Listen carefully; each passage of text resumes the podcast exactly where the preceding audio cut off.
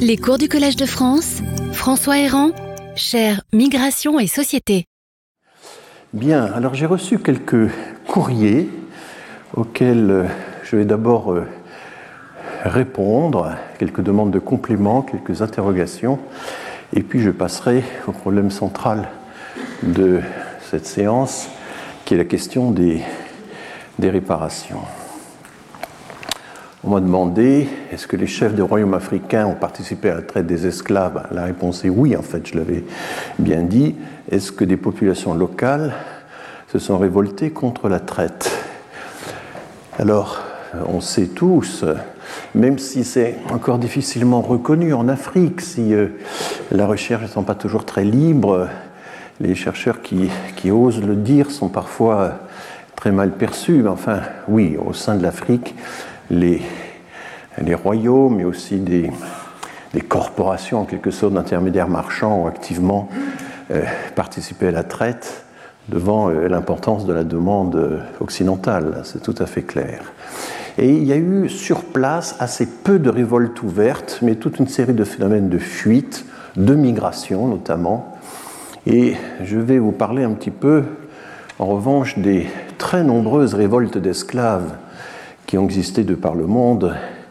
Et euh, on peut avoir là-dessus euh, plusieurs euh, auteurs, mais enfin, l'article de, référence que j'ai trouvé le plus intéressant là-dessus, le chapitre, c'est Cécile Vidal, qui est directrice d'études à l'EHESS, spécialiste des questions d'esclavage, qui a écrit un, un chapitre intitulé Révolte dans cet énorme recueil collectif publié par euh, le seuil qui s'appelle Les mondes de l'esclavage, hein, plus de 1000 pages.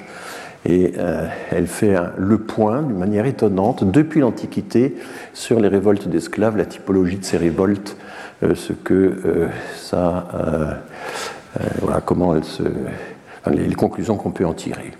Et puis je rappelle aussi que Marcel Dorigny, qui est décédé maintenant, mais qui a été un chercheur très actif sur toutes les questions de l'esclavage avait écrit un petit que sais-je dont le premier chapitre est notamment euh, consacré aux révoltes qui ont préludé à, à l'abolition de l'esclavage.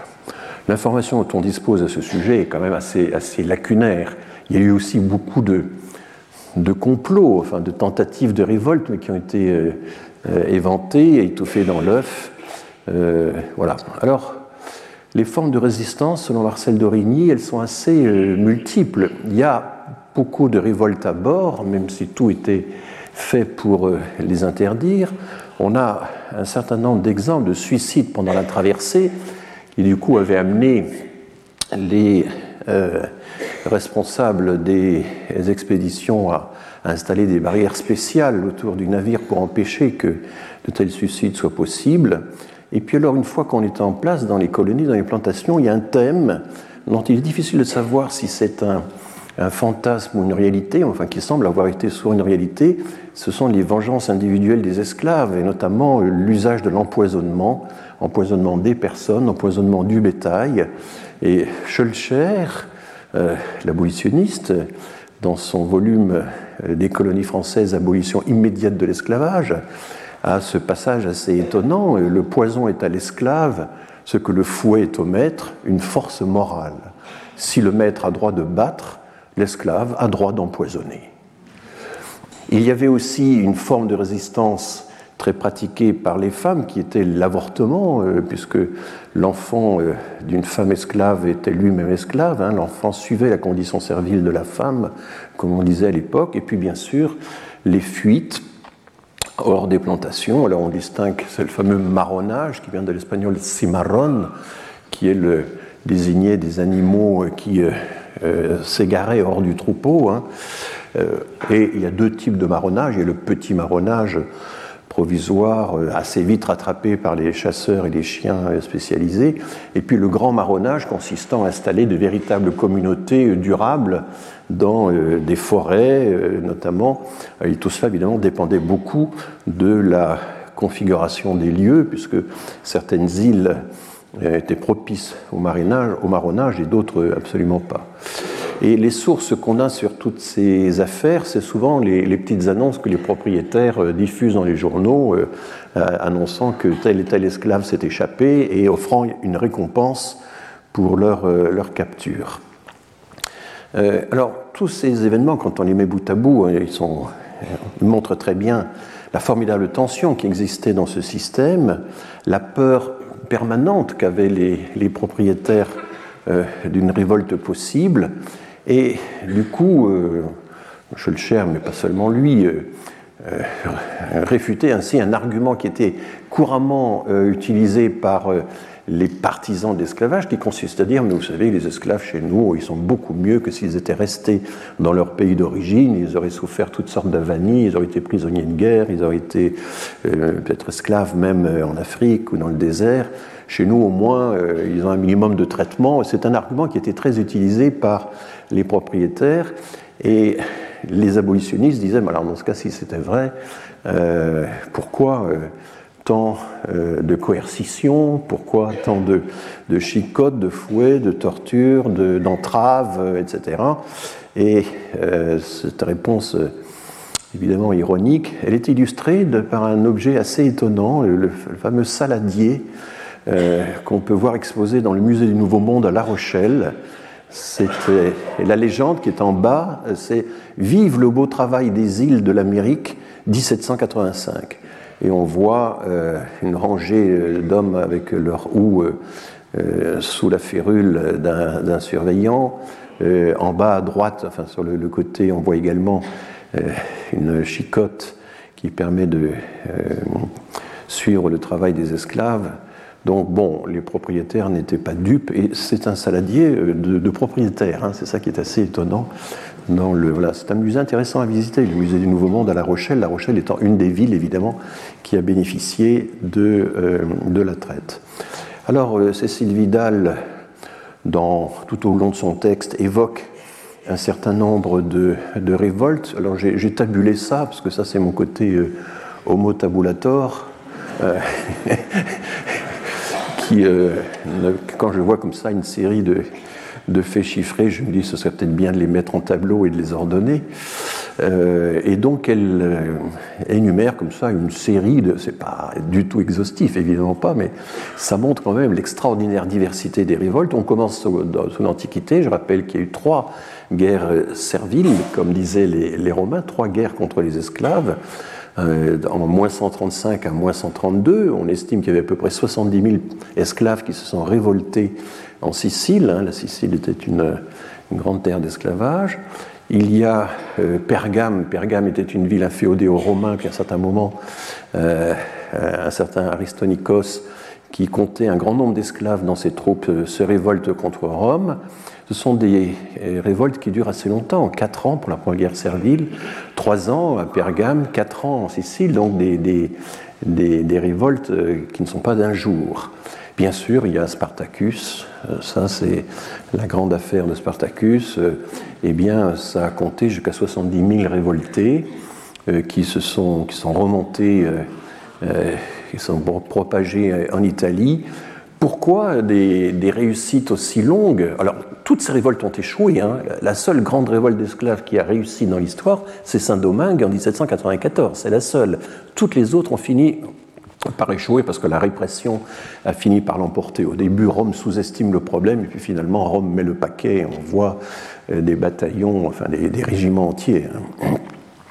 il faut voir que beaucoup de ces esclaves étaient des prisonniers de guerre donc euh, rompu au maniement des armes, rompu à la stratégie, et du coup on donnait du fil à retordre euh, à l'armée romaine. Ça n'était pas euh, simplement des ouvriers agricoles, c'était souvent d'anciens militaires, et ça explique la puissance de leur révolte. Mais en même temps, le problème c'est quels objectifs Et les chercheurs discutent beaucoup autour des, objectifs que pouvaient poursuivre les esclaves révoltés. On a quelques cas d'esclaves qui cherchent un bateau pour pouvoir rentrer en Afrique. Il y a eu quelques exemples de révoltes de ce type.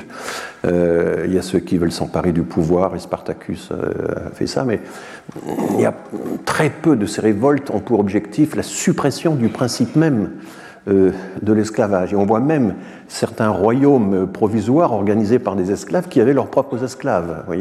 Donc c'est dire à quel point tout ceci est complexe. Alors, il y a un cas tout à fait saisissant, c'est la Mésopotamie, c'est toutes les campagnes proches de Bagdad, qui étaient des campagnes, euh, une agriculture très, très aquatique. C'est la révolte des Anges. Les Anges sont des euh, esclaves euh, d'Afrique, de la Corne de l'Afrique ou d'Afrique centrale, qui ont été amenés donc par la traite orientale sur ces terres-là. C'est une très grande révolte, ils étaient très nombreux, c'était des esclaves de ruraux, hein, ils sont très nombreux. La révolte euh, se prolonge pendant 15 ans, de 869 à 883. La répression va être absolument terrible et on estime qu'il y a eu à peu près 300 000 morts euh, dus à la répression de cette révolte des esclaves en Mésopotamie. C'est le, euh, voilà, donc il y a quelques données, il y a des discussions là-dessus, mais enfin on a maintenant quelques grands bilans historiques qui ont été dressés sur cette, cette révolte des Anges en Mésopotamie. Alors vous voyez, la liste se poursuit par ordre chronologique. On a en Chine, par exemple, les révoltes dites nubianes, toute une série de révoltes de, dépendants, parce que c'est comme ça que les, Chinois qualifiaient les esclaves, c'était des dépendants. Euh, et à chaque fois, c'est plusieurs milliers de personnes qui se révoltent, mais ce sont des révoltes assez courtes, qui ne durent que quelques semaines. Euh, en Jamaïque, il y a le grand marronnage de Cujo. En Jamaïque, actuellement, chaque année, il y a le Cujo Day, hein, qui est un, jour commémoratif qui célèbre la révolte euh, de euh, qui a duré plusieurs décennies, parce que la Jamaïque se prêtait justement, grâce à ses forêts, à ses montagnes, à, la création d'entités indépendantes où les, esclaves venaient se, réfugier et avaient pu résister aux expéditions punitives. Voilà, je ne vais pas les euh, suivre toutes. Jamaïque, révolte de Taki, c'est plus de 2000 personnes. Non, c'est un peu moins, c'est près de 2000 personnes. Ça a duré 18 mois. Et il y a une très grande monographie qui est parue il y a, deux ans à, ce sujet, extrêmement intéressante. Euh, on a plusieurs révoltes en Guyane. Alors Saint-Domingue, 1791, ça commence dans la grande plaine du Nord et puis peu à peu ça va s'étendre aux montagnes environnantes. Et là, on estime qu'il y a à peu près 100 000 100 000 esclaves qui se sont révoltés, qui donc vont réussir à euh, chasser les troupes du général Leclerc qui avaient été euh, envoyées euh, pour réprimer le, mouvement. voilà, je, poursuis. Au Brésil, on a un certain nombre de cas. À l'île Bourbon, on a Saint-Leu. L'île Bourbon, c'est la Réunion. Mais enfin, c'était peu de monde. On a la guerre baptiste en Jamaïque, Nat Turner en Virginie, c'est très connu parce qu'il y a eu des films, plusieurs, euh, il y a eu encore récemment, il, y a, un an ou deux, une, grande monographie sur la, rébellion de Nat Turner, qui était une sorte de prédicateur et qui profitait de son statut de prédicateur pour pouvoir euh, euh, circuler à travers, à travers la Virginie. Mais ça n'a duré que quelques jours et ça s'est très mal fini. Voilà un peu voyez, le, paysage, enfin, il faut bien voir qu'il y a eu sans cesse euh, des révoltes, c'était sans cesse tendu, et euh, les propriétaires savaient très bien qu'ils euh, ils étaient. Alors, Cécile Vidal a une expression assez étonnante. Les propriétaires dansaient sur un volcan. ils savaient que c'était qu'une éruption était possible à tout moment, puis en même temps, il fallait bien vivre sur le volcan. Et donc ils vivaient dans une espèce d'alternance entre euh, la, peur, euh, qui pouvait déclencher à ce moment-là une, terrible répression, et euh, la confiance. Tout ça était évidemment fortement instable, ça a toujours été tendu par définition. Voilà. Je vais maintenant apporter d'autres compléments à la séance de la semaine dernière. Il y a d'abord la question du chemin de fer Congo-Océan. Lorsque j'en ai parlé, j'avais oublié avec moi une, deux, trois feuilles que je voulais évoquer. Donc, c'est le fameux article de Gilles Sauter, euh, fabriqué en 1954, mais publié seulement en 1967, pour ne pas euh, fâcher la, nouvelle République centrafricaine. Et ce qui est intéressant, euh, pourquoi je reviens là-dessus? Parce qu'en fait, on, voit un peu aussi le raisonnement des administrateurs et des, colonisateurs et comment ils essaient euh, d'interpréter les comportements des indigènes, les, réticences ou les résistances des indigènes mais à travers des, modes de, pensée, d'analyse pseudo-anthropologiques qui sont assez, assez typiques de ce qu'on voit un peu sur l'ensemble des, colonies. Alors d'abord, euh, il y a tout le problème de où va-t-on recruter Où va-t-on recruter la main-d'œuvre? Les deux personnages centraux dans cette histoire, c'est Jean-Marc Bell, le géologue qui est chargé de définir le tracé. Et Bell, c'est un géologue qui a voyagé dans le monde entier. Il a été au Venezuela, il a visité les mines de Bolivie, il a été euh, en Cochinchine et en Afrique, etc. Donc il avait une formidable expérience euh, minière. Et puis le Châtelier, lui, c'était le représentant du groupe financier. Euh, euh, de, des banques et des grandes entreprises, parce que l'entreprise en question, c'était euh, Batignolles, le groupe qui s'appelle aujourd'hui SPI Batignolles, c'est le groupe qui a construit le chemin de fer euh, Congo-Océan. Et donc, voilà ce que explique Gilles Sauter dans son article. Des doutes étaient venus dès l'origine à certains esprits avertis. Comme partout ailleurs, pensait Jean-Marc Bell, et même comme dans la plupart de nos pays civilisés, la population locale sera impuissante à fournir les effectifs nécessaires.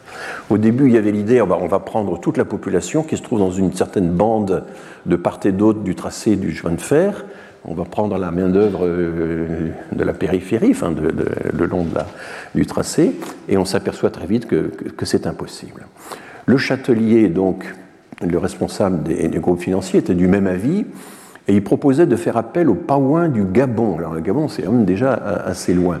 Il serait aisé d'en recruter deux ou trois mille en engagement d'un an. Et là, il s'intéresse à l'expérience belge qui avait eu lieu quelques années avant, dans le début des années 1900. Et il cite euh, les euh, confidences des responsables du chemin de fer belge. Euh, chemin de fer de Matadi à, Kinshasa, notre principale préoccupation, écrivait en janvier 1895 les constructeurs du Matadi Kinshasa, a résidé dans le recrutement et l'entretien du personnel noir. Nous avons acheté dans ce but 10 steamers. Nous avons en outre accepté les offres d'agents recruteurs qui nous ont envoyé successivement des Sierra Leone, des Boys, des Accra, des Popos, des Sénégalais, des Batters, des Lagos, des Elmina, des Ouida, des Monroviens, des Haoussa, euh, donc ça, prospecte vraiment très très loin le long de, la côte euh, de l'Afrique.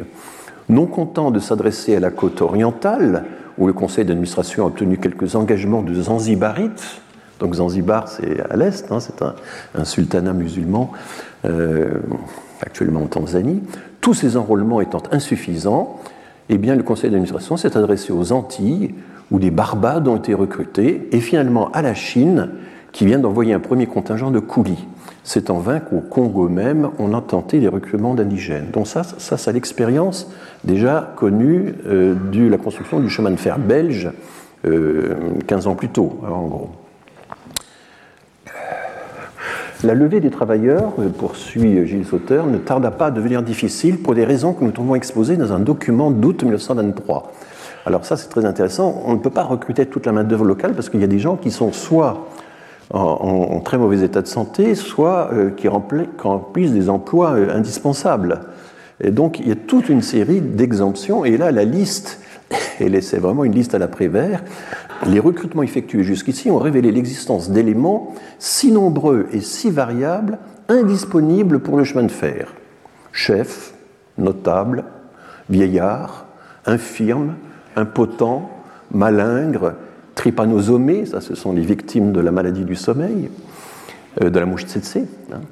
Euh, spécialistes, alors les spécialistes, c'est le nom qu'on donnait aux employés aux écritures, euh, à, tous ces gens qui travaillaient un petit peu dans la, petite administration.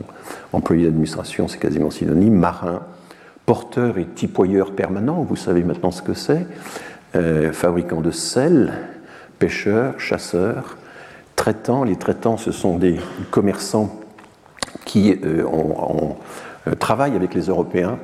Hein, contrairement à. Et ensuite, vous avez boutiquiers, là, c'est ceux qui travaillent sur place sans avoir nécessairement de rapport avec les Européens.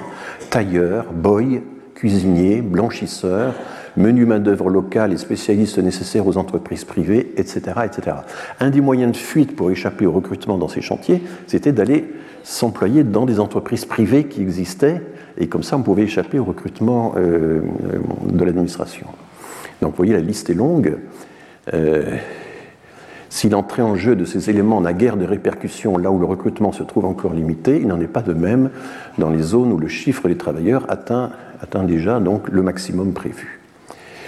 Et dès les premières levées, poursuit Gilles Sauter, il ne resta plus assez d'hommes pour l'agriculture, le portage des vives et la relève des travailleurs, parce qu'il fallait évidemment nourrir tous ces travailleurs. Ces constatations amenaient leur auteur à une nouvelle évaluation, beaucoup moins optimiste que les précédentes, de la main-d'œuvre disponible dans les régions limitrophes du chemin de fer. Moins de 10 000 hommes.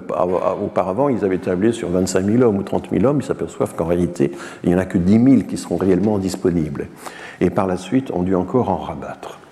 Donc ça vous donne une idée très, très concrète euh, de la façon dont euh, la mainmise sur ces populations était, en fait, euh, d'une certaine manière, système d'exploitation était pris à son propre piège. On exploitait tellement la population que si on voulait l'exploiter encore, il fallait élargir la base de recrutement. Il y avait quand même des seuils qui étaient difficilement franchissables, alors que, comme vous vous en souvenez, le maximum avait déjà été fait.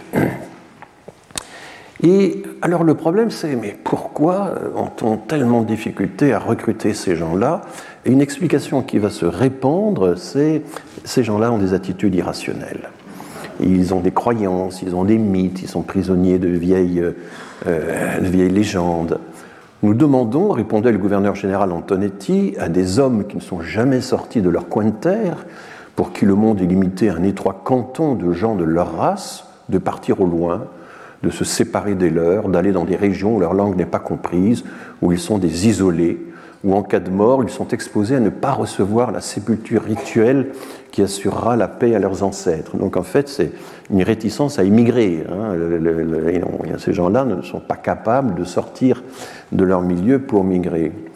Ils savent que s'ils sont nourris par nous, ils seront astreints à un travail régulier, ce qu'ils ont en horreur. Il serait bien extraordinaire, à moins de cas spéciaux isolés, qu'une telle aventure les tentât. Et bien vite, parce qu'il faut notamment creuser la, montagne du Mayombe au, début du trajet. Ce sera beaucoup plus facile après par la suite, euh, au-delà, quand il faudra aller rejoindre euh, donc la, la, capitale. Rejoignant un vieux fond de croyance, l'appréhension des villageois suscitait des mythes effrayants. Ceux qui verront la mer, pensaient les gens de Zanaga, contracteront une maladie mortelle. Et par la mer, il fallait entendre la région de Pointe-Noire et par extension le Mayombe, donc cette fameuse montagne qu'il fallait percer à main d'homme, hein, sans, aucun outillage, hein, je le rappelle. Euh, au Tchad, un administrateur s'entendait dire Allez à Brazzaville pour couper la montagne, ce n'est pas bon, tous les hommes y meurent. Donc les gens avaient une perception parfaitement claire de, de la mortalité effrayante qu'il y avait sur le chantier mais c'est interprété par les administrateurs comme une croyance irrationnelle. Et M. de Coppet, donc, que nous avons bien vu, l'ami d'André Gide, lieutenant-gouverneur, de préciser cette légende de la montagne, sorte de génie naturel auquel on ne peut échapper, est répandue dans tout le Tchad sous des formes différentes, mais la montagne maléfique est toujours à la base. Elle devait se refermer sur les travailleurs, on la faisait sauter pour les ensevelir.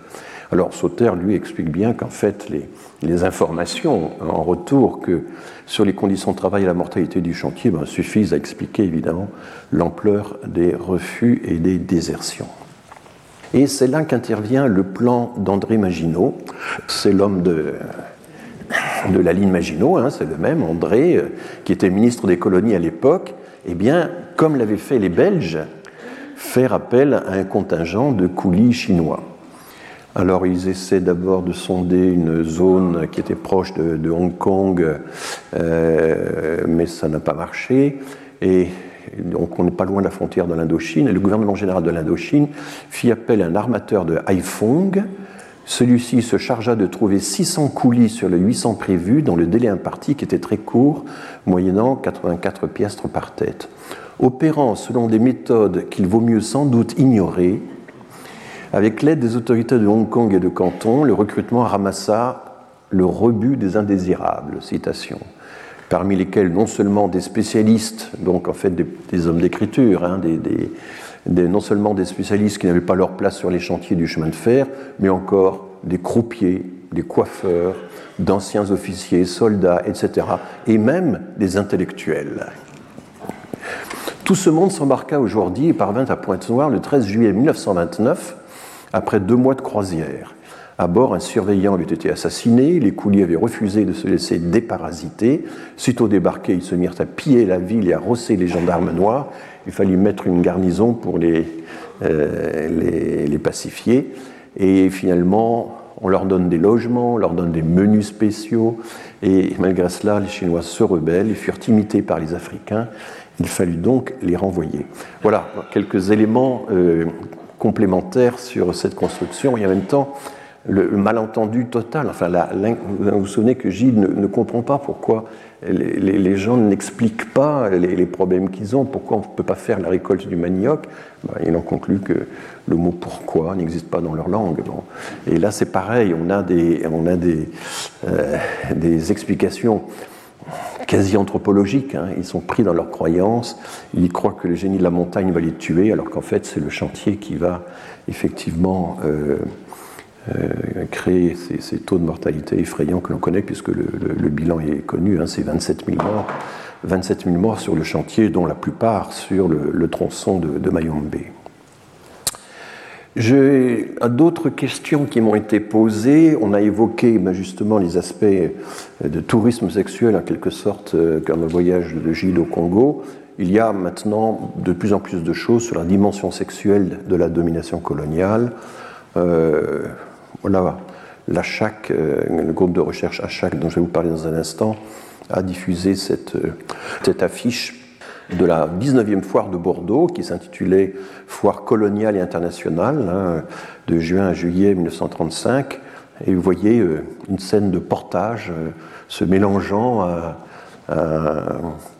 un érotisme voilà, qui était censé attirer le visiteur, j'imagine. Enfin, et on voit bien à quel point tous ces portefeuilles ces, euh, représentent finalement l'indigène au travail, l'indigène que le, colonisateur a réussi à mettre au travail. Alors l'ACHAC euh, a publié en 2018 un, livre très documenté, euh, Sexe, race et colonie, la domination des corps du XVe siècle à nos jours, avec une préface d'Achille Mbembe et euh, une et d'Alain Mabankou, donc euh, une postface de Leila Slimani. Donc c'est un livre euh, évidemment intéressant, mais, pour moi, le livre le plus précis, le plus documenté, c'est l'historienne Christelle Tarot, qui travaille de temps en temps avec la CHAC, qui a écrit un grand livre publié chez Payot en 2009 sur la prostitution coloniale.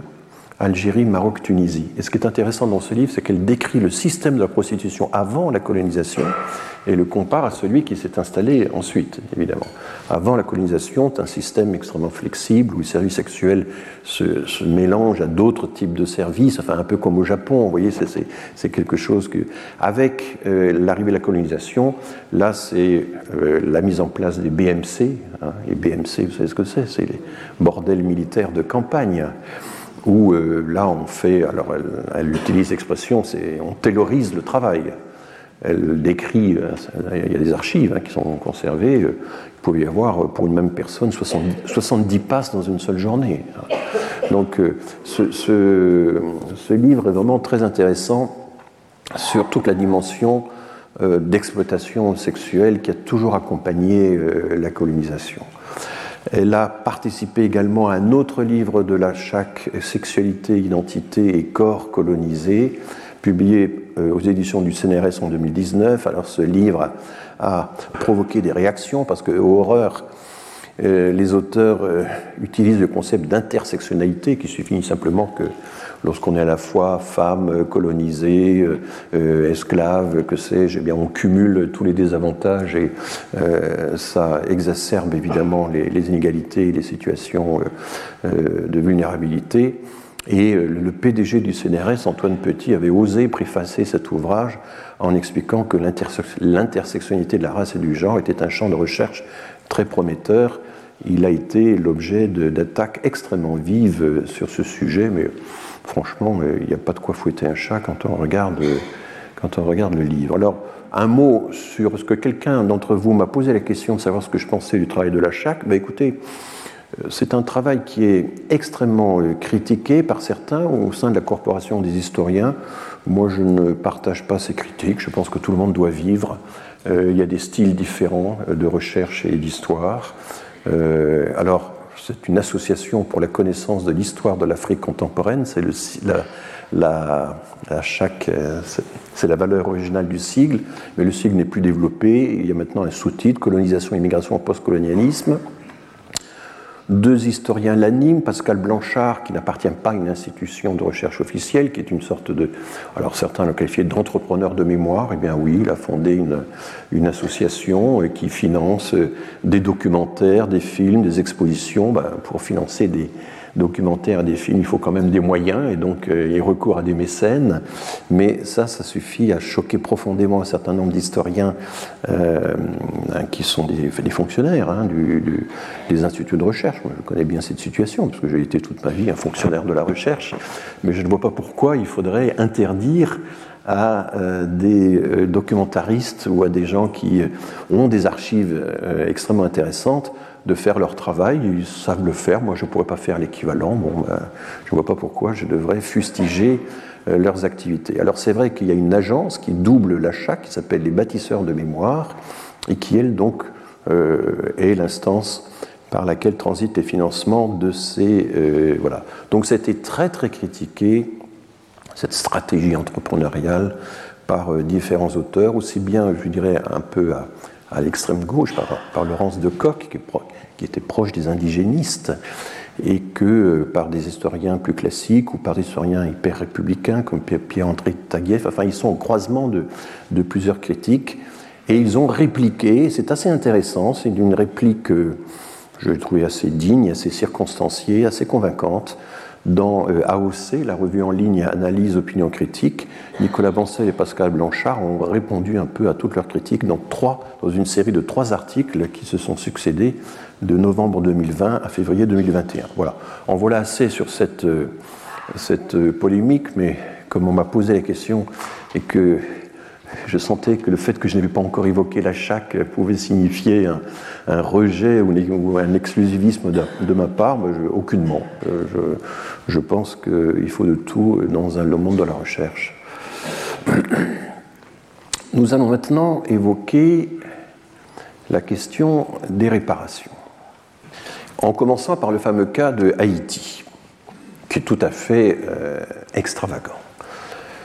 En 1825, on est euh, sous Charles X, une escadre française débarque à Haïti et rencontre le président de l'époque, un certain Boyer, et euh, brandit une menace versez-nous, versez à la France, à destination des anciens propriétaires, une réparation, sinon c'est la guerre. C'est tout simplement ça le deal. Hein. Et donc, c'est sous cette contrainte extrême que le président de la jeune République de Haïti a été contraint de signer un accord avec les autorités françaises qui comprenait deux obligations. La première, c'était de verser 150 millions de francs or à la France en échange de la reconnaissance de son indépendance et l'idée, c'était que cet argent, transitant par l'État français, aille euh, aux propriétaires d'esclaves spoliés qui devaient être indemnisés. C'est ça le contenu de l'accord. Deuxième obligation, les Français savaient parfaitement que cette somme dépassait, parce qu'il fallait faire deux ou trois versements, chaque versement dépassait le budget annuel du gouvernement d'Haïti. Et que pour euh, assurer le financement de cette, euh, le, remboursement, pas, le versement de cette indemnité, eh bien, Haïti serait obligé d'emprunter mais Haïti était contrainte d'emprunter auprès des banques françaises. Et donc les banques françaises vont exercer une domination considérable sur euh, l'État haïtien pendant des décennies. Et c'est ce qu'on appelle la double dette. Hein, c'est le nom sur lequel on, qualifie cette situation double dette, euh, rembourser, indemniser les propriétaires, euh, les anciens propriétaires d'esclaves via l'État français, et puis euh, emprunter, contracter des emprunts auprès des banques françaises. On n'a pas d'autres exemples d'une nation On a des cas individuels d'individus qui ont réussi à obtenir des indemnités, d'anciens esclaves qui ont réussi à obtenir des indemnités pour euh, compenser le travail gratuit qu'ils avaient assuré euh, à leur maître, mais on n'a pas d'autres exemples qu'Haïti d'une nation entière de descendants d'esclaves qui ont dû payer des réparations aux anciens maîtres et à leurs descendants, leurs ayants droit. C'est un cas euh, tout à fait extravagant. Hein. on peut se reporter sur tous les débats qui ont entouré cette, décision étonnante, parce qu'il faut rappeler que la première abolition de l'esclavage en 1794, elle avait été sans condition. Aucune indemnité n'avait été prévue euh, aux anciens propriétaires d'esclaves. Et là, évidemment, c'est le résultat de la révolte de Saint-Domingue. Là, les, anciens esclaves étaient en position de force et les Français ont dû accepter le principe d'une abolition intégrale, inconditionnelle de l'esclavage. Et on s'est reporté à l'époque à des écrits déjà un petit peu anciens de Condorcet, décidément un personnage euh, passionnant. Condorcet, dans son essai sur les, réflexions sur l'esclavage des nègres, avait écrit que si la loi euh, affranchit l'esclave, ça ne peut pas être considéré comme une attaque à la propriété. La loi cesse de tolérer une action qu'elle aurait dû punir par une peine capitale. C'est un peu curieux parce que Condorcet, par ailleurs, va militer pour l'abolition de la peine capitale. Mais bon. Donc le crime, c'est l'esclavage, ce n'est pas un crime de lèse-propriété. C'est l'esclavage, euh, dira plus tard le Rollin, qui va être cité à plusieurs reprises par Schulcher. L'esclavage, c'est un crime de lèse-humanité, mais en fait, l'argument qui va l'emporter, c'est euh, le principe de lèse-propriété, il faut absolument euh, compenser la lèse-propriété. C'est donc la solution exactement inverse. Et on va citer à l'appui de cette théorie l'idée qu'il faut indemniser les propriétaires on va citer un grand texte. La propriété étant un droit inviolable et sacré, nul ne peut en être privé, si ce n'est lorsque la nécessité publique, légalement constatée, l'exige évidemment, et sous la condition d'une juste et préalable indemnité. Alors, d'où vient ce texte? Est-ce que vous avez deviné? Eh bien, c'est l'article 17 de la Déclaration des droits de l'homme et du citoyen. Et donc on a invoqué un article de la Déclaration des droits de l'homme et du citoyen pour justifier l'indemnisation des anciens propriétaires d'esclaves, puisque propriétaires d'esclaves, c'était légal, et donc euh, ils ont été spoliés, ils ont été expropriés, c'est un droit sacré et inviolable, il faut donc l'indemniser. Ça, c'est quand même un, un retournement d'une perversité extraordinaire, c'est pas d'avoir euh, utiliser un article de la Déclaration des droits de l'homme et des citoyens pour justifier l'indemnisation des euh, propriétaires d'esclaves. Alors les débats vont continuer parce qu'en 1825, quand Charles X envoie son, escadre euh, en Haïti, il n'y a pas encore l'abolition. Hein, mais en 1848, ça y est, on, débat beaucoup de l'abolition. Et Schulcher lui-même fera partie des gens qui vont proposer une solution moyenne. Il faudrait que l'indemnisation aille d'une part aux esclaves et d'une part aux, anciens propriétaires. Euh, donc vous voyez à quel point les, esprits étaient euh, finalement partagés. Euh, voilà. Et cette solution de la double indemnité ne sera pas retenue.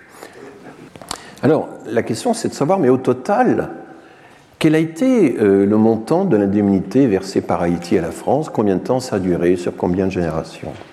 Alors c'est pas facile hein, comme, euh, comme, sujet, et ce qui est assez, alors un certain nombre d'historiens se sont penchés dessus, il y a eu plusieurs euh, estimations, et finalement, assez étrangement, c'est le New York Times qui a lancé l'enquête la plus approfondie sur le sujet en 2022, donc c'est très récent, vous voyez. ils ont mobilisé quatre ou cinq journalistes qui ont consulté une vingtaine de chercheurs, d'économistes, d'historiens de l'économie, etc., pour euh, vérifier que. Et il a fallu euh, compulser un très grand nombre de sources. Sources euh, bancaires, sources navales, sources de certains, certaines sociétés d'esclavagistes, de, etc évidemment, le ministère des Finances, les, bon, parce que toute la Banque de France, les, voilà, tout ceci transite par quelques grandes banques privées, mais aussi la Banque de France. Et donc, euh, ils ont publié, alors ça c'est le New York Times, a publié en double version, anglaise et française, hein, vous pouvez accéder à tout ça en ligne, plongé dans la double dette euh, de Haïti. Des journalistes de New York Times ont calculé le montant que les Haïtiens ont payé à la France en contrepartie de leur liberté et comment Haïti s'en trouve toujours impacté. Alors en gros, hein, je ne suis pas sûr moi-même d'avoir tout compris dans le détail, parce que je ne suis pas euh, un historien de l'économie. Euh, Haïti a été contraint de verser 150 millions de francs or. Ça, c'est l'estimation directe, c'est la contrainte directe. Ils sont obligés d'emprunter 30 millions de francs en 1825 à un consortium de banques, de banques françaises, hein, comme je vous l'avais expliqué, et 24 sont aussitôt utilisés pour le premier remboursement, parce que les, montants requis étaient énormes. Finalement, en 1838, ils obtiennent, parce qu'ils n'y arrivent pas, ils obtiennent un, rééchelonnement de la dette et les, 150 euh, millions de francs sont réduits à 90 millions sur 30 ans. C'est en gros 21, euh, euh, c'est du franc or, c'est 21 milliards de dollars actualisés. je, je, sens bien des milliards, on va, on va y revenir tout à l'heure. Dans les années 1866-70, Haïti doit interrompre les versements, il y a un nouvel accord de consolidation, et c'est en 78 que Haïti fait le dernier versement. Et la Caisse des dépôts et des consignations, la Caisse des dépôts, la, la CDC, comme on dit aujourd'hui, euh, qui était qui recevait tout cet argent, eh bien, euh, reconnaît en 1893 que la double dette a été acquittée en 1888, donc au terme de 63 ans. Mais ça n'est pas fini parce qu'il y a encore des intérêts qui courent et qui vont courir longuement.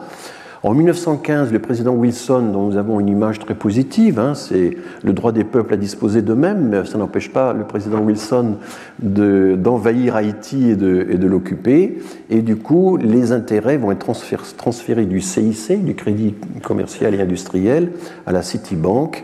Et c'est en 1947 seulement que les intérêts de, la double dette seront totalement remboursés. Voilà comment j'ai compris le document assez complexe qui a été publié euh, dans les annexes des articles du New York Times.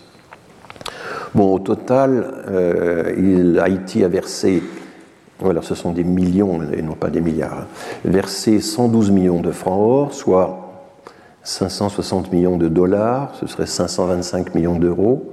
Mais évidemment, les économistes et dans les problèmes de réparation, c'est absolument essentiel, c'est de calculer euh, le manque à gagner. Euh, si Haïti n'avait pas dû verser euh, ses indemnités, si Haïti avait pu utiliser cet argent dans des équipements routiers, scolaires, etc., qu'est-ce qui se serait passé? Est-ce que Haïti n'aurait pas le même développement que euh, la République dominicaine ou, que, qui, est sa voisine sur, sur la même île, par exemple.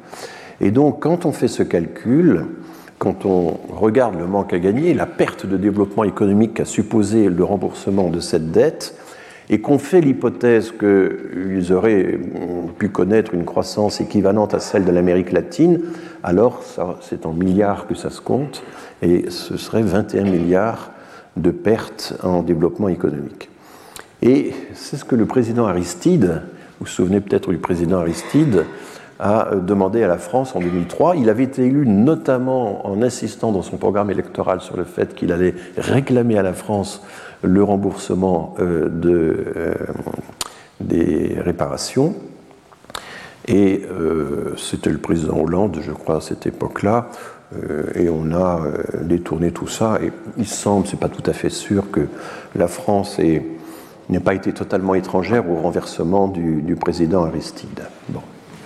Mais je dis ça sous toute réserve, je ne suis pas spécialiste de cette région-là du monde et tout est possible. Alors, euh, il y a une association euh, très critiquée, parce qu'évidemment, elle est à base raciale, ce qui en France est, très très mal perçu et doit avoir de solides justifications. Il y a une association qui s'appelle le CRAN, le Conseil représentatif des associations noires, qui euh, présidé à, l'époque par Louis Georgetin, qui est un, un intellectuel antillais, normalien, enfin quelqu'un de philosophe, je crois, de, haute tenue, enfin, qui, dont les écrits sont extrêmement intéressants. Et il assiste le 10 mai 2013 à la cérémonie qui se tient au Jardin du Luxembourg en face du, petit monument euh, à l'esclavage que vous voyez peut-être.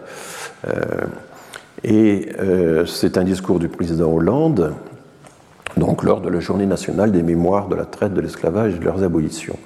Et là, le président Hollande citant, et c'était assez habile, Aimé Césaire, dit Mais euh, il n'y a pas de réparation matérielle euh, pour l'esclavage et Haïti, on ne peut pas se débarrasser du problème en payant la note. C'était une expression qu'il avait empruntée à, Césaire.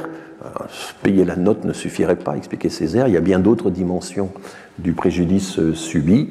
Et donc François Hollande se repose sur cette phrase pour annoncer que le seul choix possible, le plus digne, le plus grand, le plus responsable, c'est celui de la mémoire, et non pas euh, de la compensation financière. Hein. C'est ça, le, choix euh, qui a été fait. Alors le, cran est furieux, évidemment, et déçu, parce qu'il avait commencé à discuter avec Jean-Marc Ayrault, euh, Premier ministre, qui avait qui lui, ancien maire de Nantes, était extrêmement sensible à la question de l'esclavage, comme j'ai déjà eu l'occasion de le dire, et qui avait plutôt été assez engageant enfin, dans l'idée que les réparations n'était pas exclu. Et donc, euh, furieux, le CRAN décide de porter plainte contre la Caisse des dépôts et des consignations.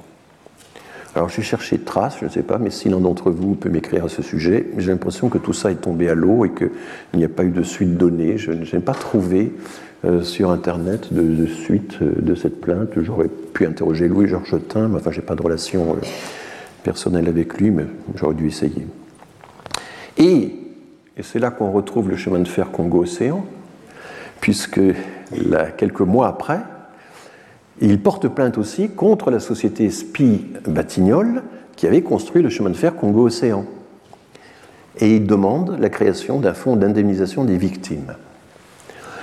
Là encore, je n'ai pas euh, d'écho sur la suite qui a été euh, réservée à cette, plainte euh, en justice. Alors Pascal Blanchard, donc le, grand animateur de, la CHAC, a réagi de façon très négative à, cette demande du CRAN. Euh, parler de réparation financière avant, d'avoir effectué le travail de mémoire revient à demander l'addition avant même d'avoir commencé à manger ensemble. Bon, c'est une analogie, une métaphore, mais enfin, c'est quand même un peu court pour se débarrasser de, ce problème. Je veux dire, euh, euh, c'est un peu de l'explaining away, comme on dit en anglais, hein, se débarrasser de l'argument plutôt que de le réfuter. Et euh, si l'on essaie de comprendre un peu mieux, d'un peu plus près, euh, la question des réparations, il y a deux auteurs vraiment importants à lire. La première est une historienne, Ana Lucia Araujo, elle est brésilienne, me semble-t-il.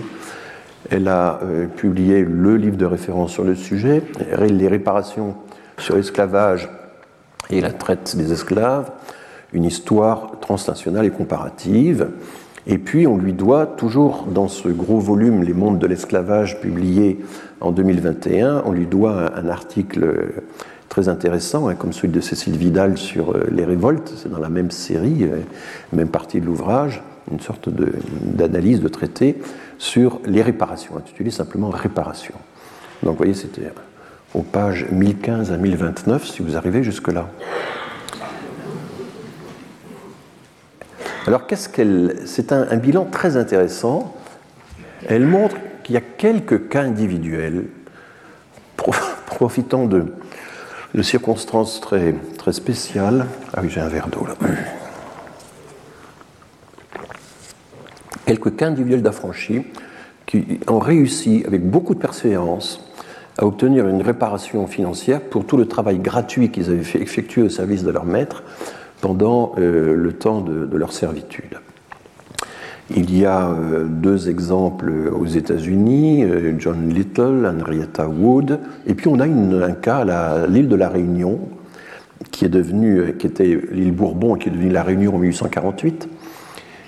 C'est Furcy Madeleine, Furcy c'est le prénom, et il réussit à, démontrer qu'il avait travaillé de façon illégale pour un maître qu'il avait exploité, donc il a obtenu une, une, réparation.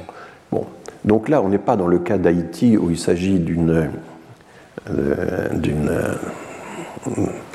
d'un contrat d'État à État. Là, il s'agit d'affaires de justice, euh, de cas individuels d'une jurisprudence. Mais à la fin du Xe siècle, et ça va euh, se poursuivre, eh bien, euh, les Noirs américains vont créer une série de, mouvements associatifs pour réclamer des réparations. Et la plus importante, c'est la National Ex-Slave Mutual Relief Bounty and Pension Association, donc l'association euh, euh, nationale des comment dire, secours mutuels pour les anciens esclaves. Bounty and Pension. Bounty, ce sont les, c'est bounty d'ailleurs qu'il faudrait écrire, non pas bounty. Euh, ce sont des, indemnités justement euh, et, des pensions. Et ils vont multiplier les pétitions au Congrès américain pour euh, obtenir des pensions et tout ça sans aucun succès. Mais enfin, ils vont avoir atteindre un, niveau de mobilisation assez important, nous explique Madame Araujo. Dans les années 60-70, là, avec évidemment la montée des droits civiques, euh, on a le comité des réparations pour les descendants des esclaves américains, euh, dirigé par Audley Moore, qui va être euh, extrêmement actif. Et notamment, ils envoient une requête au Congrès où ils demandent une compensation juste et équitable pour la perte des droits de propriété sur le travail de nos ancêtres auquel aucun salaire d'aucune sorte ne fut jamais versé. Alors là, vous voyez la finesse de l'argument, invoquer justement le sacro-saint droit de propriété, hein. et dans un sens qui est presque libertarien. Nous sommes propriétaires de notre corps, nous sommes propriétaires des fruits de notre travail, personne ne peut nous en déposséder, hein. c'est ça le, le fondement philosophique, et donc nous avons été euh, spoliés des droits de propriété sur le travail. Et le problème, c'est le travail de nos ancêtres. Et, évidemment, la, problématique, c'est est-ce qu'on peut revendiquer quelque chose sur un travail qui n'est pas le sien, mais qui est celui des ancêtres? Est-ce qu'il y a un concept de dynastie familiale suffisamment solide pour que euh, ce qui est, euh, revient aux ancêtres puisse aussi vous revenir à vous hein? C'est ça le. Et ils vont être déboutés, ça ne, ça ne marchera pas. On a comme ça toute une série d'exemples et c'est toujours des reconnaissances symboliques. Alors il y a un cas tout à fait extraordinaire, c'est l'université de Georgetown. L'université de Georgetown, une des plus réputées aux États-Unis, c'est une université jésuite. Et euh, les historiens ont découvert qu'en 1848, à un certain moment, l'université de Georgetown, qui avait des difficultés financières, avait vendu 248 esclaves, hommes, femmes et enfants, pour se refaire. Et euh, Donc euh, euh, tout ceci était parfaitement documenté. Et là, évidemment, devant une, révélation aussi euh, saisissante, il fallait bien que l'université jésuite de Georgetown eh bien, réponde, mais elle s'est contentée de répondre de façon totalement symbolique. On a réuni une commission qui a étudié à fond le sujet et ça s'est soldé par un des actes d'excuses publiques, des euh, la possibilité peut-être pour les descendants de ces esclaves de pouvoir s'inscrire à l'université moyennant certaines conditions. Donc ça, c'était la, discrimination positive à l'américaine, mais euh, de réparation euh, matérielle, alors que là, le, cas était absolument flagrant. Hein. L'université avait refait ses finances en vendant ses esclaves. Il ne fut pas question. Et donc c'est en 2017 que cette affaire s'est soldée. C'est un cas tout à fait passionnant, évidemment. Maintenant, alors justement, les réparations, ça couvre, ça couvre un très très large éventail de pratiques. Il y a effectivement les compensations financières, il y a les compensations non financières, mais quand on regarde euh, à l'intérieur de, tout ça, c'est un, un, éventail d'actions euh, presque indéfini. Hein. Donc au début, oui, des compensations financières, on peut imaginer qu'elles soient individuelles ou collectives. Il y a l'effacement de la dette, qui est un, acte de réparation, euh, évidemment, à sa manière. Il y a des réhabilitations. Euh, des gens qui avaient été condamnés ou qui avaient perdu leurs droits peuvent être réhabilités. Il y a des reconnaissances de statut administratif. Alors ça, ça vaut pour toutes les situations. Là, on reconnaît que vous êtes la veuve de X, de Y, ou l'enfant, ou le parent, ou l'ayant droit de, etc. Il y a des restitutions, restitution de restes humains, restitution de terres, restitution d'objets sacrés. Vous voyez, tout ceci vous évoque évidemment forcément un, certain nombre de, faits euh, d'actualité euh, assez, assez récentes. On peut penser par exemple à tout ce qui a été fait euh, auprès des Maoris en Nouvelle-Zélande, des aborigènes en Australie, où on a, il y a eu comme ça une, série de, restitutions de terres, de, de parcours, d'objets sacrés, etc. Il y a des programmes de rapatriement qui existent également, et puis bien sûr tout ce qui relève de la mémoire, les commémorations, la création de musées. On a maintenant aux États-Unis au moins une quinzaine de musées euh, qui euh, sont consacrés à, l'esclavage, souvent d'initiatives euh, locales, mais avec des mécènes, des centres de mémoire. Il y a l'accessibilité des archives, que l'État puisse rendre toutes les archives sur le sujet accessibles, mais aussi les entreprises privées, les assurances par exemple euh, mise en cause euh, par euh, le, CIC en France, mis en cause, mise en cause sur l'affaire du chemin de fer Congo-Océan, a, permis à des historiens d'aller fouiller dans leurs archives pour voir ce qu'il en était. Ce sont des actions qui ont une valeur réparatrice, évidemment. Il y a le financement de la recherche sur les sujets en question, les excuses publiques formelles, Recherche de corps, inhumation respectueuse. Bon, alors, c'est, on a beaucoup d'exemples. Hein, euh, moi, j'ai connu le, cas en Espagne où, euh, deux générations après la guerre civile, on fouille euh, les fosses communes, on exhume les corps, on les enterre dignement. Et là, il faut avoir l'autorisation des autorités, et ces, autorisations font partie des, des réparations la réécriture des manuels au programme d'histoire, sujet très, très conflictuel. Je l'avais évoqué à la fin de la séance précédente, euh, puisque euh, euh, il y a eu très peu de choses dans les manuels pendant longtemps, y compris le fameux Malais Isaac des années 20, des années 30. Il y a eu ensuite, à la suite de la loi Taubira, quelques améliorations. Et puis vous vous souvenez, ça a été retiré des programmes parce qu'il fallait les, alléger. Sarkozy avait, avait, accepté de réintroduire la question de l'esclavage dans les programmes. Enfin bon, tout ça était, était compliqué. Alors le déboulonnement, le déboulonnement de statuts, le fait de rebaptiser les rues, alors ça, ça ne figure pas dans la liste euh, de l'ouvrage. alors j'ai oublié de dire que c'est un lexique des réparations de l'esclavage. C'est un, petit livre extrêmement utile, très clair, qui aborde de, façon précise tous les, euh, tous ces, tout le sujet. Donc c'est une alliance entre Myriam Kotias, spécialiste de l'esclavage, et Magali Besson, qui est une professeure à Paris 1, spécialiste de philosophie politique, et qui notamment a fait des, euh, travaillé sur la question des réparations.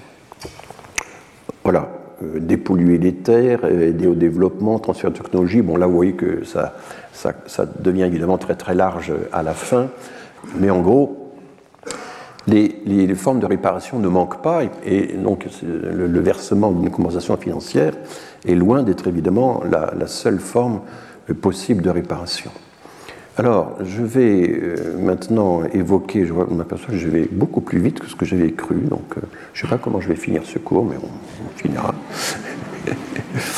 Euh, j'aime beaucoup ce livre, Magali Besson. Magali Besson, c'est une remarquable philosophe professeur à Paris 1, euh, extrêmement au fait de toute la littérature internationale sur le sujet, capable de décortiquer, d'énoncer des arguments euh, extrêmement variés, de les analyser, euh, de les surmonter, etc. C'est vraiment un modèle, je pense.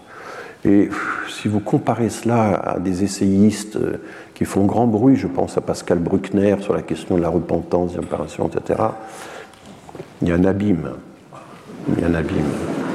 Donc, je veux dire, ça peut être stimulant, ça peut être, puis ça peut être bien écrit, et puis il y a une rhétorique entraînante, etc. Chez quelqu'un comme Pascal Bruckner, enfin, essai après essai, c'est toujours un peu la, la même chose. Et ça fustige, ça condamne, etc. Rien de tout cela chez Magali Besson, qui avec une neutralité, une sérénité totale, examine tous les arguments, et montre en quoi ils sont viables ou pas viables, etc.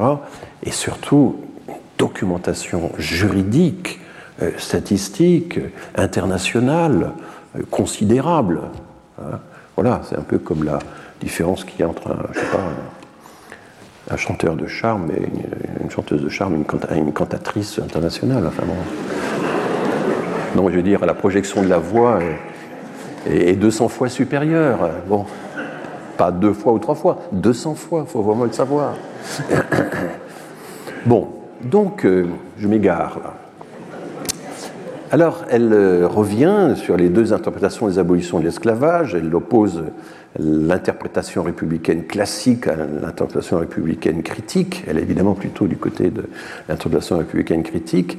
Euh, l'interprétation républicaine classique, euh, elle est bien incarnée par cette phrase de Manuel Valls qui, qui célébrait euh, toujours sa fameuse journée nationale des mémoires de, de la traite, de l'esclavage, etc. Et en disant l'abolition c'est notre victoire, c'est la victoire de la République. C'est quand même un sacré raccourci. Hein. Parce que, euh, euh, et on va, on va voir pourquoi c'est un raccourci qui est quand même assez, assez complexe. Parce que la République a été quand même esclavagiste. Euh, il, faut, il faut évoquer le fait que c'est la deuxième abolition, que la première abolition a été rapportée, enfin a été abolie en quelque sorte par Bonaparte. Il faut un peu raconter tout ça. Et le, le récit national a tendance à oublier la première abolition, l'occupation de Haïti, euh, l'indépendance de Haïti, etc. Et à partir de 1848, en faisant comme si 1848 c'était euh, au fond l'expression naturelle, spontanée et l'origine de l'abolition. Non, l'abolition c'est d'abord euh, la révolte de Saint-Domingue qui nous a obligés à, à reconnaître l'émancipation des esclaves. Bon, et donc euh, l'attitude républicaine critique, ça consiste à toujours mesurer l'écart qui sépare l'idéal du réel, l'idéal républicain, qui est un magnifique idéal que nous partageons tous, mais de temps en temps, il faut essayer d'être capable de comprendre pourquoi l'idéal républicain a tant de mal à assurer l'égalité effective des droits. Hein. Et donc, il faut examiner les liens entre le passé et les injustices persistantes. Alors, vous vous souvenez que dans la séance précédente, j'avais analysé euh, j'avais commenté euh, cet article de l'économiste euh, canadien Nathan Nunn, N-U-2-N, qui avait établi une corrélation entre l'intensité de la traite dans les différents pays d'Afrique et leur niveau de développement actuel et montré que la corrélation était vraiment très très nette. Encore fallait-il être capable d'expliquer le cheminement de la causalité, et notamment la perte des liens de confiance, la faiblesse des institutions créées par la disruption de l'esclavagisme de la société, des choses de ce genre. Alors elle ne suit pas ce chemin, c'est un, raisonnement qui va être essentiellement juridique et éthique, je dirais, enfin plutôt juridique finalement. Elle examine l'argument classique il y a un argument classique contre les demandes de réparation que nous avons tous en tête, que, nous partageons. Tout, bah, tout ça, c'est de l'histoire ancienne. Je n'ai plus rien à voir avec ce qu'ont qu fait mes, ancêtres. Ça ne me concerne plus. Euh, ils étaient pris dans des systèmes moraux, économiques, juridiques qui sont aujourd'hui obsolètes, qui sont abolis. Donc, pourquoi devrais-je euh, voilà, et, c'est le fondement de, des argumentations d'un Pascal Bruckner, par exemple, ça paraît euh, évident. Alors elle rappelle, et là il y a le, livre de Siliane Larcher, dont j'ai oublié le titre, mais qui est dans une collection folio, sur justement ce qui s'est passé après l'abolition de 1848. C'est un livre assez conceptuel qui suppose les faits déjà connus, pour ça je ne l'ai pas mis en avant, mais qui est, qui est sur le fond est vraiment très intéressant. Donc elle rappelle, et j'ai mis rappel, j'ai rappelé deux fois rappel, bon formidable, qu'au lendemain de l'abolition de 1848, eh bien, il y a eu toute une série, un arsenal législatif, une série de décrets qui ont tout fait pour remettre l'esclave au travail, comme on disait à l'époque, c'est-à-dire l'esclave pourtant émancipé, l'esclave affranchi, libéré, et euh, faire en sorte qu'il ne puisse pas euh, se déplacer comme ça librement, euh, aller sur une sorte de marché du travail libre. Non, non, il fallait le plus possible qu'il continue de travailler pour ses anciens propriétaires, qu'il continue de travailler dans les grandes plantations où il avait été autrefois contraint de travailler. Et donc, il y a tout un système d'encadrement de la mobilité des anciens esclaves qui va se mettre en place, extrêmement contraignant, qui, donc certains auteurs n'hésitent pas à dire que c'est un peu de l'esclavage continué, enfin, ce n'est pas vraiment une rupture, c'est que la France n'a pas, après l'abolition de 1848, et d'ailleurs aux grandes dames de Schulcher, qui a dénoncé ça avec vigueur, mais en vain, la France n'a pas vraiment installé une société post-esclavagiste dans ses colonies. Euh, elle, ne l'a pas fait, hein, parce qu'elle était extrêmement sensible aux revendications des anciens propriétaires qui voulaient absolument continuer euh, leurs affaires. Et donc il y a eu tout un système d'encadrement des euh, anciens esclaves, système de passeport, de livret. C'était extrêmement difficile de changer d'employeur, de quitter sa plantation. Les droits civiques, de fait, jamais vraiment de droits, mais de fait, ont été, ont été réduits. Et euh, quand on analyse tous les textes de l'époque, les justifications apportées, euh, et Sylviane Larcher euh, le montre très bien, et Magali Besson avec elle, il n'y a rien à faire. Le fait d'avoir été un ancien esclave, c'est un stigmate. la condition servile reste un stigmate. et il y a toujours le doute que, après avoir vécu des décennies, des générations durant dans l'esclavage, eh on n'est pas prêt à devenir un citoyen complet, actif, pouvant offrir sa force de travail sur les marchés de façon totalement libre et capable de voter aussi euh, librement. Il y a un, long apprentissage encore à faire. Ce sont ces vieilles idées qui déjà figuraient, divisaient les abolitionnistes français entre ceux qui pensaient que l'abolition devait être très progressive, ceux qui pensaient qu'elle devait être immédiate. Et finalement, la thèse d'une abolition progressive, elle va continuer après l'abolition de l'esclavage il y a l'idée qu'on ne sort pas si aisément de la condition servile. Euh, il y a tout un apprentissage à faire, mais on n'a jamais très bien décrit comment cet apprentissage devait se, faire.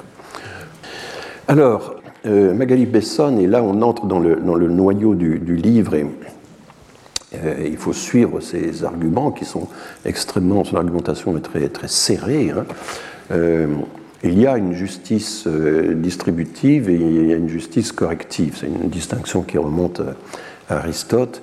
Et la justice corrective, c'est-à-dire une justice qui serait d'abord pénale, euh, éventuellement euh, une attaque au civil, mais enfin la justice corrective, c'est vraiment pas un cadre normatif adapté pour euh, la question des réparations euh, de l'esclavage et aussi des réparations du travail forcé, puisque on peut évidemment intégrer aussi le travail forcé dans, l'analyse.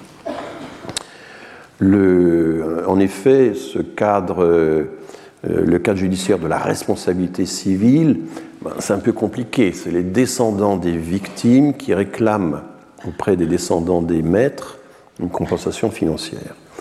Et donc c'est un raisonnement qui est dit Magali Besson, individualiste, causal et contrefactuel. Contrefactuel parce que l'idée c'est si nous n'avions pas été privés de liberté, alors nous aurions prospéré euh, de telle et telle façon, et c'est ce manque à gagner qu'il est allé sur plusieurs générations qu'il faudrait compenser financièrement.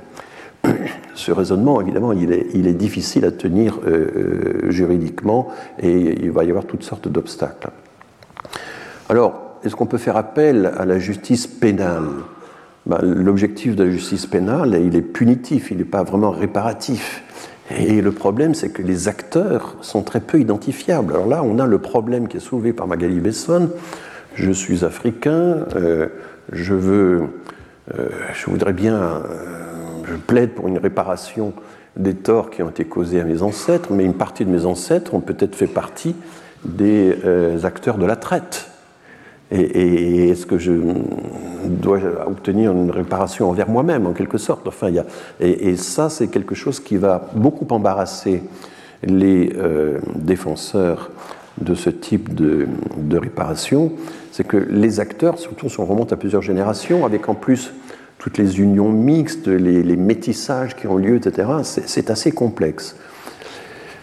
Et puis, euh, je pense que c'est l'argument central de Magali Besson, les torts reposent sur tout un système complexe d'interaction. En fait, ce n'est pas individuel, le système de l'esclavage, c'est un système. Là, on est finalement dans le raisonnement consistant à dire qu'il y a quelque chose de systémique dans cette affaire, au sens fort du terme. C'était une organisation générale euh, du travail. Et donc, euh, la responsabilité individuelle est évidemment très difficile à. Alors, une autre voie d'approche, ça a été, bien, utilisons la notion de crime contre l'humanité, dont vous savez qu'elle a été développée au procès de, Nuremberg, au lendemain de la Seconde Guerre mondiale. Mais à ce moment-là, on se heurte à une difficulté, c'est que la notion même de crime contre l'humanité, telle qu'elle existe actuellement dans le droit international, eh bien, ça suppose quelque, un plan, un complot, en tout cas une organisation explicite, une intention et il faut que les responsables soient clairement identifiés comme étant des responsables gouvernementaux, une agence particulière, un groupe criminel, enfin voilà. Et est-ce que, est que les torts causés par les maîtres dans ces relations qui étaient très très individuelles, même s'il y avait une régulation euh, euh, comme le Code noir, euh, c'est quelque chose qu'on peut assimiler à un, un, groupe, un crime contre l'humanité au sens euh, juridique du terme. Donc il y a des, euh, c'est très difficile à utiliser. Et on le voit très bien dans euh, la façon dont la justice a débouté les organisations qui prétendaient utiliser la loi, s'appuyer sur la loi de Taubira pour réclamer des réparations. alors, si on ne peut pas faire appel au droit pénal, est-ce qu'on peut faire appel au droit civil?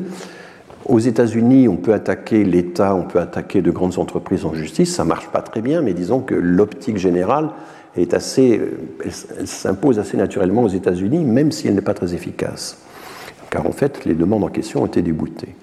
Alors la loi Taubira, qui donc euh, euh, reconnaît euh, l'esclavage comme un crime contre l'humanité à travers toutes les traites, différentes traites qui sont citées, eh bien, c'est une loi, nous explique la justice, qui est strictement et simplement déclarative. Elle ne donne pas droit à réparation. Il n'y a pas dans la loi Taubira euh, quoi que ce soit qui euh, ouvre la voie à une réparation, une compensation euh, d'ordre financier.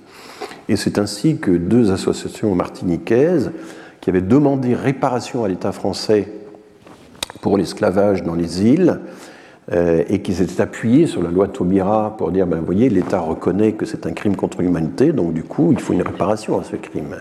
Eh bien, la justice, à travers des, raisonnements qui sont analysés en profondeur par euh, Magali Besson, a statué, a dit que non, c'est une loi déclarative, elle n'ouvre pas euh, droit à une réparation. Contrairement à ce qui était beaucoup écrit par certains essayistes. alors, le problème, là, il y a tout un échange d'arguments qui est assez, euh, assez complexe et j'essaie de le résumer de façon aussi simple que possible.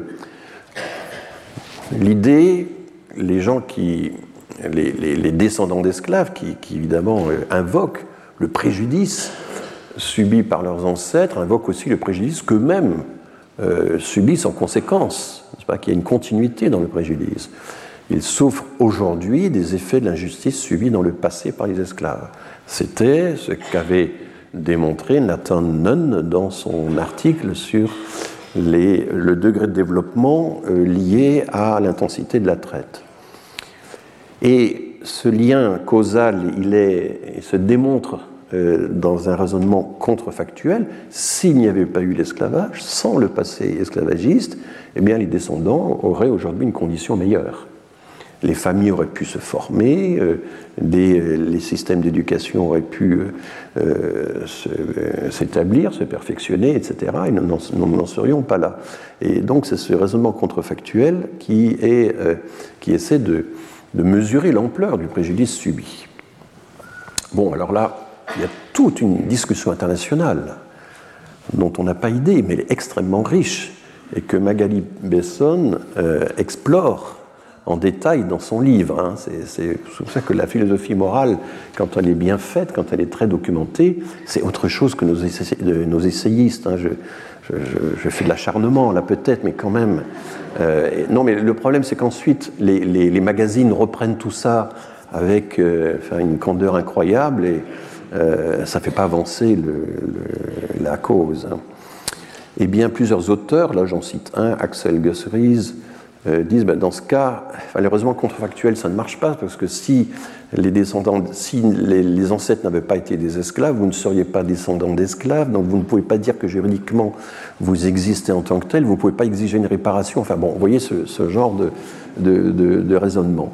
Alors d'autres ont répondu, et c'est quand même euh, plus moins sophistique, euh, que les dommages subis par la génération actuelle euh, sont pas les dommages liés à l'esclavage, mais liés au refus d'accorder une indemnisation au moment de l'abolition. Et donc, quand on déplace la problématique à ce niveau-là, les dommages, le dommage subi par les, les Haïtiens qui, descendent, qui sont les descendants de nos esclaves, si j'ose dire, c'est vrai, il faut le dire, c'est la vérité, eh bien, ce qu'ils subissent, ce n'est pas les effets de l'esclavage, c'est la non-indemnisation ou l'obligation d'avoir dû indemniser les propriétaires au moment de l'abolition. C'est de cela qu'ils euh, subissent encore les conséquences aujourd'hui. Alors à ce moment-là, le raisonnement juridique euh, est très différent. Et tous ces auteurs, ils sont en lien avec des cours, avec des juges. Hein. Je rappelle que euh, ce qui est intéressant aux États-Unis notamment, c'est que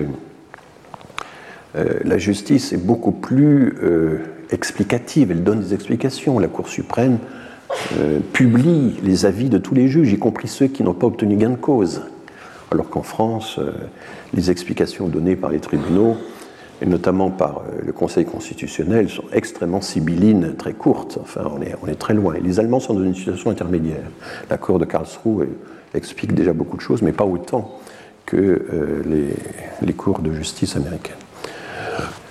Donc, Magali Besson, après avoir exploré, je, ne donne qu'un petit aperçu de tout le travail euh, qu'elle a effectué, euh, Nick en fait rappelle qu'il euh, y a bien, bien sûr, le calcul d'une compensation, c'est important, mais ça ne tient pas compte des autres dimensions du problème. Elle en cite quelques-unes. Il y a eu tout le travail sexuel reproductif, les violences physiques, le déni d'identité. Hein. il faut savoir que après l'abolition, été un grand problème de pouvoir donner un nom aux esclaves, de pouvoir leur donner des, noms propres qui ne soient pas dépendants du nom du propriétaire, par exemple, euh, et le déni de famille, puisque la composition des familles, les liens familiaux étaient souvent informels, mais pas euh, réellement reconnus, donc l'absence de lignée familiale euh, en, bonne et due forme, tout ceci aussi, ça fait partie des, préjudices qui ont été subis. Bien sûr, la violation des droits civils et physiques, et puis, bon, parce que toute émigré d'une certaine manière, émigré forcé, exilé, euh, l'aliénation culturelle et psychique, mais là évidemment porté à un degré extrême par la condition euh, servile. Et donc, euh, elle insiste sur le caractère systématique et structurel du, préjudice, on, dirait systémique, hein, car c'est ça que ça veut dire finalement. il ne s'agit pas simplement d'identifier des responsabilités individuelles et que le descendant tel descendant d'un esclave identifie tel euh, ascendant euh, propriétaire. Pour régler la question, il faut reconnaître la nature euh, systémique du préjudice. Et sa conclusion provisoire, c'est que les réparations, ce n'est ni une question de redistribution, ni une question de reconnaissance identitaire, mais c'est d'abord une demande politique d'expression de respect. Alors, ce qui n'est pas totalement éloigné de la position de François Hollande hein, euh, quand il avait euh, euh, expliqué que bon. Mais Magali Besson n'exclut pas la, réparation financière, mais considère que ça ne peut pas être le cœur de la, de la question. Retrouvez tous les contenus du Collège de France sur www.colège-2-france.fr.